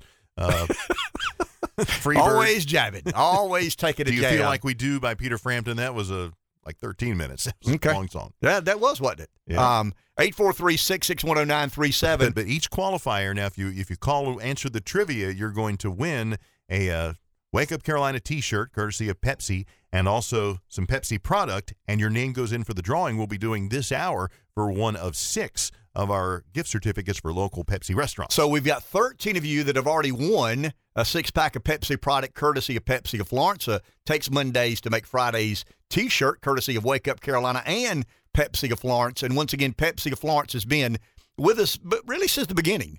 And they've um we've kind of set aside these takes Mondays to make Fridays trivia questions. So I mean they're with us every day, but in particular on Mondays and Fridays, they kind of take a more emphasized role, and we certainly appreciate it. And we began thinking about this a few weeks ago um, as we head out for the uh, for the mid season break, uh, July fourth. Uh, let's have a little fun, and uh, and that's what we're trying to do today. And uh, got a lot of interesting answers here. I mean, you know, the callers. I mean, I, I didn't try to make them so complicated that they're almost impossible to answer. Um, but they're, they're, they're, they've not all been gimmies. I mean, some have not been layups, and you folks have risen to the occasion and uh, and answered the bell. Do we have another? Uh, let's go to a uh, let's let's attempt to get qualifier number fourteen. Here we go with the next song.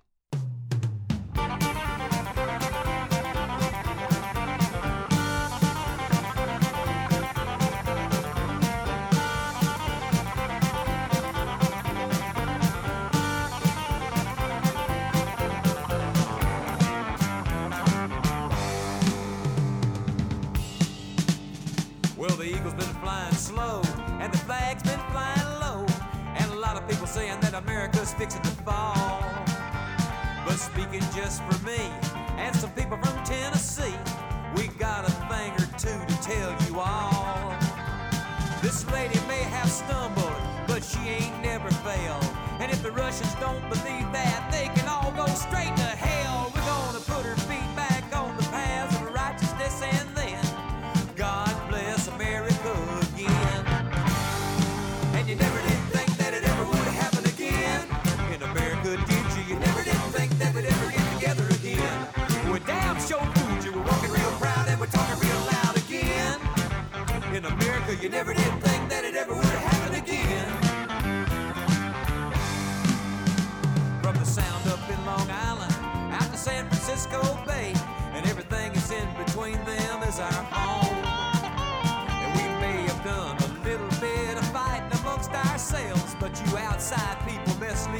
alone. Cause we'll all stick together, and you can take that to the bank. That's the cowboys and the hippies, and the rebels and the Yanks. You just go and lay your hand on a Pittsburgh Steelers fan,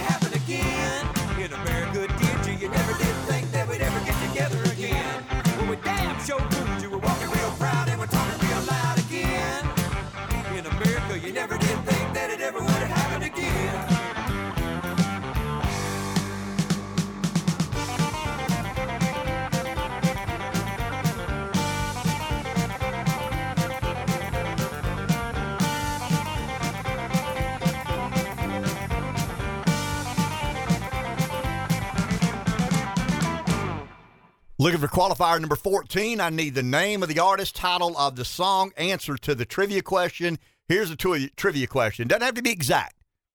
What is the estimated population of America on July 4, 1776? The estimated population of America on July 4, 1776. Looking for qualifier number 14. We'll try to get one more here maybe after this next break. But um, is somebody there? Uh, let's see. Okay. Hi. Oh, nope, they hung up. 843 661 Gotta wait for the delay to catch 0937. Name of the artist, title of the song, and the estimated population of America on July 4, 1776. Hi, you're on the air. Do you know the answer? I do. The Charlie Daniels Band in America, 2.5 million. You are right. Who is this and where are you calling from? This is Beverly Bilton from Sumter. Thank you, Beverly. Appreciate you listening. Thank you for calling. Females making a run here um, late in the uh, late in the show. We'll get you back to Freehold. He'll get your information. Uh, about 2.5 million people. Uh, I guess the day after the Declaration. I mean, do you become an American that day? I mean, when the Declaration, because there's still a war to fight. I mean, you had to win that independence and win that freedom. Uh, the Declaration of Independence was simply that. I mean, it was declaring your independence, and King George not real crazy about. it. Guess who didn't sign the Declaration of Independence? King, King George, George. III. Uh, because remember, they sent the olive petition or the olive branch petition, um, kind of outreach to the king. Hey, man, I mean, we're getting killed over here. You know, this taxation without representation sucks. And um, and the king basically said, um, as you and I would talk in Pamplico, um, not no, but hell no. I mean, there- there'll be none of that considered. In in fact, um, you folks who decide to do that are risking, uh, you know, public execution by hanging for treason. So there was a lot at stake in this. But I've never thought of that. I mean, the moment you declare your independence from from a sovereign king, are you an American? Uh, you got to win that war first. And um, very interesting. Yeah, that is interesting. I mean, when did we become Americans? I mean, it, the Declaration of Independence, I guess, is the official act of saying I'm separating myself from British rule, from um, King George III. But when did we become Americans? I, I can't answer it. I mean, I don't have that as a trivia question because I honestly don't have um, clarity as uh, or for an answer. Do we have time to do another in this segment or not? You want to take a break and then come No, back? we and could do Okay, one more. Let, let's do one more. I've actually got a video that, that I want to play. The audio kind of it it goes into detail and specificity about what exactly the Declaration of Independence is. But if we've got time, let's play another song and we'll try to get qualifier number 14 before we take the break. Yep, uh, we're going to play, Mike, we're going to play button number 12. I walked through a county courthouse square. On a park bench, an old man was sitting there. I said, Your old courthouse is kind of run down. He said, No, it'll do for our little town. I said, Your old flagpole is leaned a little bit, and that's a ragged old flag you got hanging on it. He said, Have a seat. And I sat down. Is this the first time you've been to our little town? I said, I think it is. He said, I don't like to brag, but we're kind of proud of that ragged old flag. You see, we got a little hole in that flag there when Washington took it across the Delaware. And it got powder burned the night that Francis Scott Key sat watching it write and say, Can you see? And it got a bad rip in New Orleans with Packenham and Jackson tugging at its seams. And it almost fell at the Alamo beside the Texas flag, but she waved on though. She got cut with a sword at Chancellorsville, and she got cut again at Shiloh Hill. There was Robert E. Lee, Beauregard, and Bragg, and the south wind blew hard on that ragged old flag. On Flanders Field in World War One, she got a big hole from a Bertha gun. She turned blood red in World War II. She hung limp and low a time or two. She was in Korea, Vietnam. She went where she was sent by her Uncle Sam. She waved from our ships upon the briny foam, and now they've about quit waving back here at home. In her own good land here, she's been abused. She's been burned, dishonored, denied, and refused. And the government for which she stands is scandalized throughout the land. And she's getting threadbare and she's wearing thin, but she's in good shape for the shape she's in. Cause she's been through the fire before. And I believe she can take a whole lot more. So we raise her up every morning, we take her down every night, we don't let her touch the ground, and we fold her up right. On second thought, I do like to brag, cause I'm mighty proud of that ragged old flag.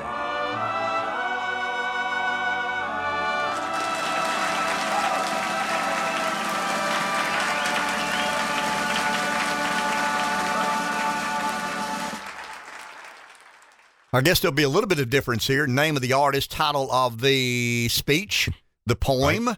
Um, obviously, that person is noted as a singer songwriter, but um, see, I didn't name the person. Did well, did well on that one. Um, here's the question. You ready? Uh, in sequence, uh, name of the artist, title of the song, answer to the trivia question. Um, July 4, 1776 is the day we r- recognize our independence, but the Revolutionary War began sooner than that. In what year did the Revolutionary War begin? What year did the Revolutionary War begin? 843 661 0937. Name of the artist, title of the, in this case, speech, and answer to the trivia question When did the Revolutionary War begin? Ah, you're on the air. Do you know the answer? Yes. Hey, go ahead. Um, it, The Ragged Old Flag by Johnny Cash in 1773? Nope. 75 or 75. Yep, you're right. 1775. If you gave him a redo there, Yeah, that's 1775. uh, the, the war actually began in April, uh, April 19 is what I read. That is the. I mean, there there are a couple of conflicting dates there, but it seems to me, as somewhat of a historian, that the battles of Lexington and Concord began the Revolutionary War. Uh, let's say mid to late April 1775, continued to 1783 with uh, obviously America's victory at Yorktown, New York. Who is this and where are you calling from? All right, this is Joe Tart calling from uh, Lakeview, South Carolina. Okay, my man. That's where the wild gators roam, Rev. If you're a Hannah Pamplico Red Raider, you're well aware of the Lakeview Wild Gators uh, back in the day. But thank you for listening. Appreciate you calling in, uh, Freehold, to get your information here. And uh, that makes what, qualifier number 14? Is that 14 or 15? Uh, might be 15. That may be 15. I think that may be uh, 15. Uh, 843 661 0937. We've got 15 qualifiers thus far, and um, we've got six grand prizes to give away. Uh, the grand prize is what I call the Biden. Uh, it, it'd be the Biden subsidy. Surcharge. Yeah, the the Biden there. go, the Biden surcharge. In other words, when you go out and eat tonight, it's going to cost you more than it normally does. These six gracious restaurants and Pepsi of Florence have been kind enough to help out our listenership, and we greatly, greatly appreciate it. Let's take a break. We'll be back in just a few moments. We got 15 qualifiers. That's all we're going to get done. We got about a nine or 10 minute video here. It's audio. I mean, obviously, you- I mean, I, radio is an audio medium, and I know you can't see what it is. Uh, there's nothing to see here except it's just more of a tutorial, kind of a lecture on what exactly the Declaration of Independence means. Um, and it's kind of academic in nature. It's a little bit teachy, but I think it's very interesting. It's very concise. It's very precise, and it is not a um, a year long class on the Declaration of Independence. So as we conclude this morning's show, we've had fun. Appreciate all the interaction. Appreciate you more than you know. But I do think it's important that that we sit down for just a second and try and let someone explain to us that don't know exactly what the Declaration of Independence means to the American experiment. Welcome you to the short web seminar on the Declaration of Independence Nine Key Concepts Everyone Should Know. And if you're an international listener, we invite you to listen in as we take a look at this important United States founding document. 90% of today's Americans have never heard what you're about to hear. But in 1776, 90% of Americans had a basic understanding of what you're about to hear. Thomas Jefferson said this The price of freedom is eternal vigilance. And so we hope that this process of looking at the Declaration in more detail will spur us on to a new revolution of freedom as we understand this founding document. The nine key concepts can be broken down into three more broad categories. The first is understanding the basic structure of the Declaration. Second of all, understanding the seven component parts within that basic structure. And then thirdly, understanding that the Declaration and U.S. Constitution are designed to work together. So let's first take a look at understanding the basic structure. The total length of the Declaration of Independ- Independence is just under 1,400 words. About 400 words spell out the essence of the principles and beliefs upon which the United States was founded. These 400 key words are split about equally between the opening and the closing of the document. The other thousand words appear in the middle of the Declaration and outline over 25 abuses of King George III over a 10 year period. And so you can see the significance of the weight of uh, the introductory words, the closing words, where some key concepts are outlined, and then these middle words, which there are a thousand of them, uh, really outline the abuses of King George III. So that's all in, that's involved in understanding key concept number one is that there's these three broader categories that the Declaration breaks down into. Now let's take a look at the seven component part. Now as we look at the detail of these seven parts, we find that four of them are included in the introductory remarks. The first is the reason for the Declaration, and this is stated in the opening sentence. When in the course of human events, it becomes necessary for one people to dissolve the political bands which have connected them with another, and to assume among the powers of the earth the separate and equal station to which the laws of nature and of nature's God entitle them, a decent respect to the opinions of mankind requires that they should declare the causes which impel them to separation. And so this is the introductory remarks for why the Declaration is being written. The second thing that's in that introductory um, uh, remarks in that general category are the self-evident truths that many people are familiar with. We hold these truths to be self-evident, that all men are created equal, that they are endowed by their Creator with certain unalienable rights, that among these are life, liberty, and the pursuit of happiness. That among these are life, liberty, and the pursuit of happiness. And in our modern age, we confuse happiness with hedonism, and that is not what the founders of this document had in mind. Their perspective of happiness in 1776 would have meant this that the individual would have the freedom to use their time, talent, and resources to pursue the directions in life that they believed would bring them the most satisfaction and would benefit their family, friends, fellow man, and future generations the most. What's also interesting about this introductory paragraph is this.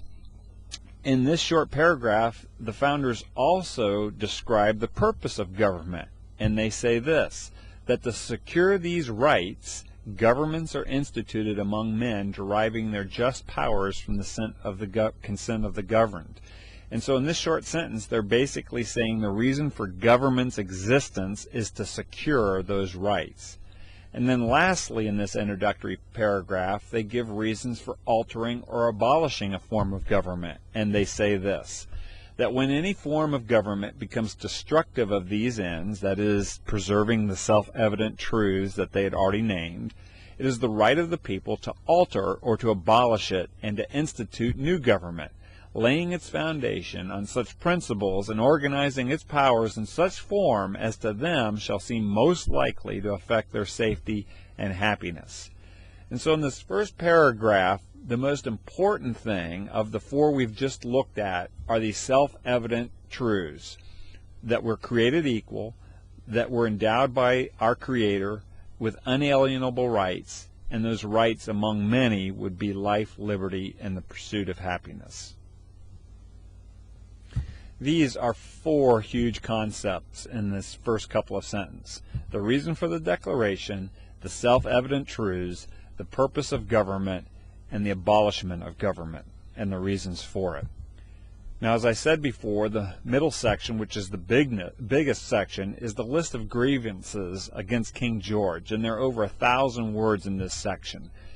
There were over 25 abuses that King George III uh, had done over a 10 year period, and in the Declaration, the colonists made a list uh, and suggested that that list was ample evidence that the Declaration was justified. And here are just a few of them. Unfair taxation, cutting off trade, abolishing good and helpful laws, making arbitrary laws himself, creating new government departments with officials that harass the people depriving colonists of trial by jury, protecting his own officials that were murderers, attempting to establish military rule, hiring mercenaries to harass and kill colonists, capturing and forcing colonists to fight against their fellow colonists or be killed, fostering domestic uprising in the colonies, and disallowing or not hearing any appeals for justice. And so those 25 abuses kind of fall into these general 12 categories, and they're listed there in this middle section. So the list of grievances is shown there. Now we move to the final section where the declaration is actually stated, and this is the statement. We therefore, the representatives of the United States of America and General Congress assembled, appealing to the supreme judge of the world for the restitute of our intentions, do in the name and by the authority of the good people of these colonies solemnly publish and declare that these united colonies are and of right ought to be free and independent states. That's the declaration statement.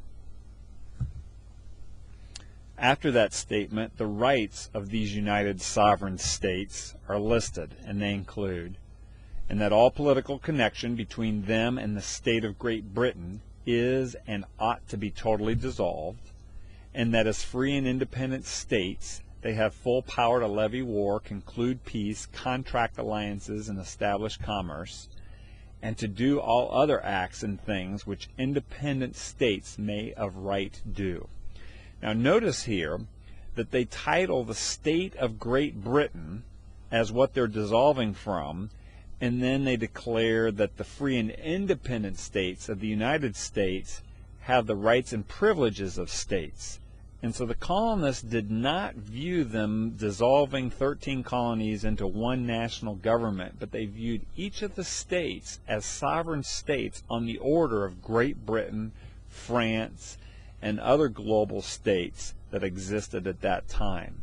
And so it was literally the United States of America that they were doing, the United Sovereign States that they were making a declaration for. The seventh and last part in the last sentence is what I call the pledges. And this is where they make a pledge to God and they say this, and for the support of this declaration with a firm reliance on the protect, protection of divine providence, so a pledge uh, to God and seeking his protection, and then a pledge to each other. We mutually pledge to each other our lives, our fortunes, and our sacred honor. So in July and August of 1776, the signing of the Declaration took place. July 4th, John Hancock signed it. A printed copy was drawn up. It was announced to the people and on August 2nd, uh, the rest of the 56 signers signed the Declaration of Independence to make it official. You can have a better understanding of the Declaration of Independence. You now know more than 90% of Americans do about this document by simply reading the first 200 words and the last 200 words. Challenge others to do the same. Don't settle for bland or manipulated history. And then the last concept uh, falls into the third and final category, and that is to understand that the Declaration of Independence and the Constitution work together. And you need to take advantage of watching the short web, seminar on that concept, that these two documents are designed to be interpreted together and can only fully be understood when it's done. As we conclude, there are some additional resources you may want to take advantage of after watching the YouTube videos on. Kind of a, that's an interesting take. Uh, you know, I'm, I'm, not a teacher, I'm not a tutor, I'm not a by any stretch of the imagination a constitutional expert. Um, I'm self-taught in about everything I know, uh, for what it's worth. But that, along with the Magna Carta, I would argue, are the the two documents that set forth Western culture. I mean, when you really think about Western society, Western civilization, you go back to the Magna Carta, what 12th, 13th, 13th century, maybe, and then um, and then the Declaration of Independence. I would encourage you uh, between barbecue and beer and ball games to uh, over the next three or four days. Um, grab you a copy, sit down for a second, and try to better understand why it is you're blessed with this crazy existence that includes freedoms and liberties that most of the world didn't have prior to. I mean, think about America prior to the um, prior to the Declaration of Independence. The majority of rights came from where, Rev? A monarch, a king, a dictator. But but along came America, and um, and I mean Jefferson's fingerprints are obviously all over um, that document. But there were five members of committee commissioned, and out of that came what I would argue is the most liberating human document in history. And we have benefited enormously as Americans as a result of um, those very courageous revolutionaries. And I worry about our spinelessness and our, our, our weak kneedness. Uh, but anyway, we'll get back to that. we'll get back Save to that, that for after Yeah, vacation. we'll, we'll do that after after vacation. Hey, um, we couldn't find one of our top shelf salespeople, so we Oh, got Flory oh, Kavanaugh to come in oh, here uh, this morning. Nah, Flory's Flory is well, I- you know I had to do that. Yeah. How many jabs did she throw at me Oh, while I'm in here? you know Uh, it. Flory's one of the best salespeople I've ever seen. I mean this sincerely. Oh. Um, and um, and really is devoted to taking care of the customers and making sure this business um, continues to strive and prosper and pay its bills. And um, And see, they, we- they look at us through the glass. The salespeople here at the studio, they look at us through the glass. They never come in here and sit in the hot seat. So, Flora, you ready for this? I'm ready. The Flory's full of it out there. I want to see Oh, if she's yeah. full of it in Right, here. Uh, yeah. she's full of it out there. It's a little bit different when you're Well, I got I got my finger uh, right on the dump button. Yeah, you better, you better, you better. That's She's- right. Just she in can get colorful. I'm just right. saying. So we're gonna draw six names, right? Yep. These are these are the six grand prize winners, courtesy of our good friends at Pepsi of Florence. Yeah, we So- have, we'll have six names, and each one of these will get one of the restaurant $50 certificates being provided by Pepsi of Florence. These restaurants are local Florence area restaurants that serve Pepsi products. And uh, Julia Bell's, Holt Brothers Barbecue, Starfire Grill, Stefano's, Redbone Alley, and Rogers Barbecue are the restaurants. And Flory's going to draw and tell us the names of six Oh, I out of our 15 and, uh, qualifiers. I thought you and Ken were writing checks out of your personal No, account. not at all. Not at all. All right. Okay. See. Here's number one, right? Yep. Yep. Billy Larimore. Okay, Billy Larimore Okay. is one of the six grand prize winners. Um, number two is Jason Powers. Jason Powers Okay. is one of our um, grand prize winners. We had 15 qualifiers. That's all we could do. We predicted we'd get close to, to Yeah, 15, and about we hit that number. All right, Flory? Joe Tart. Joe Tart, grand prize winner number three. Got a big box here with 15 Yeah. envelopes in them. David Rogers. David Rogers. So that's four, two to go. Or was that five? Was Is that four or five? five? That's a four. That's four. Okay. Making sure we didn't Rev's do too many. always- yeah. Pamlico School. No. Uh,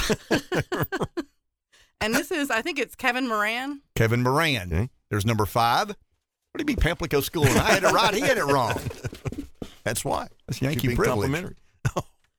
And the last but not least is Larry Spivey. Okay, Larry Spivey. So there are five, six, excuse me, six. There's the Pamplico arithmetic. There's six grand prize winners there. Um, you've heard your name if you're listening. If not, Mike, you've got the information to reach out and make sure. Because if, if they're Republicans, they may be working right now Right. and not sitting around doing nothing like Democrats do.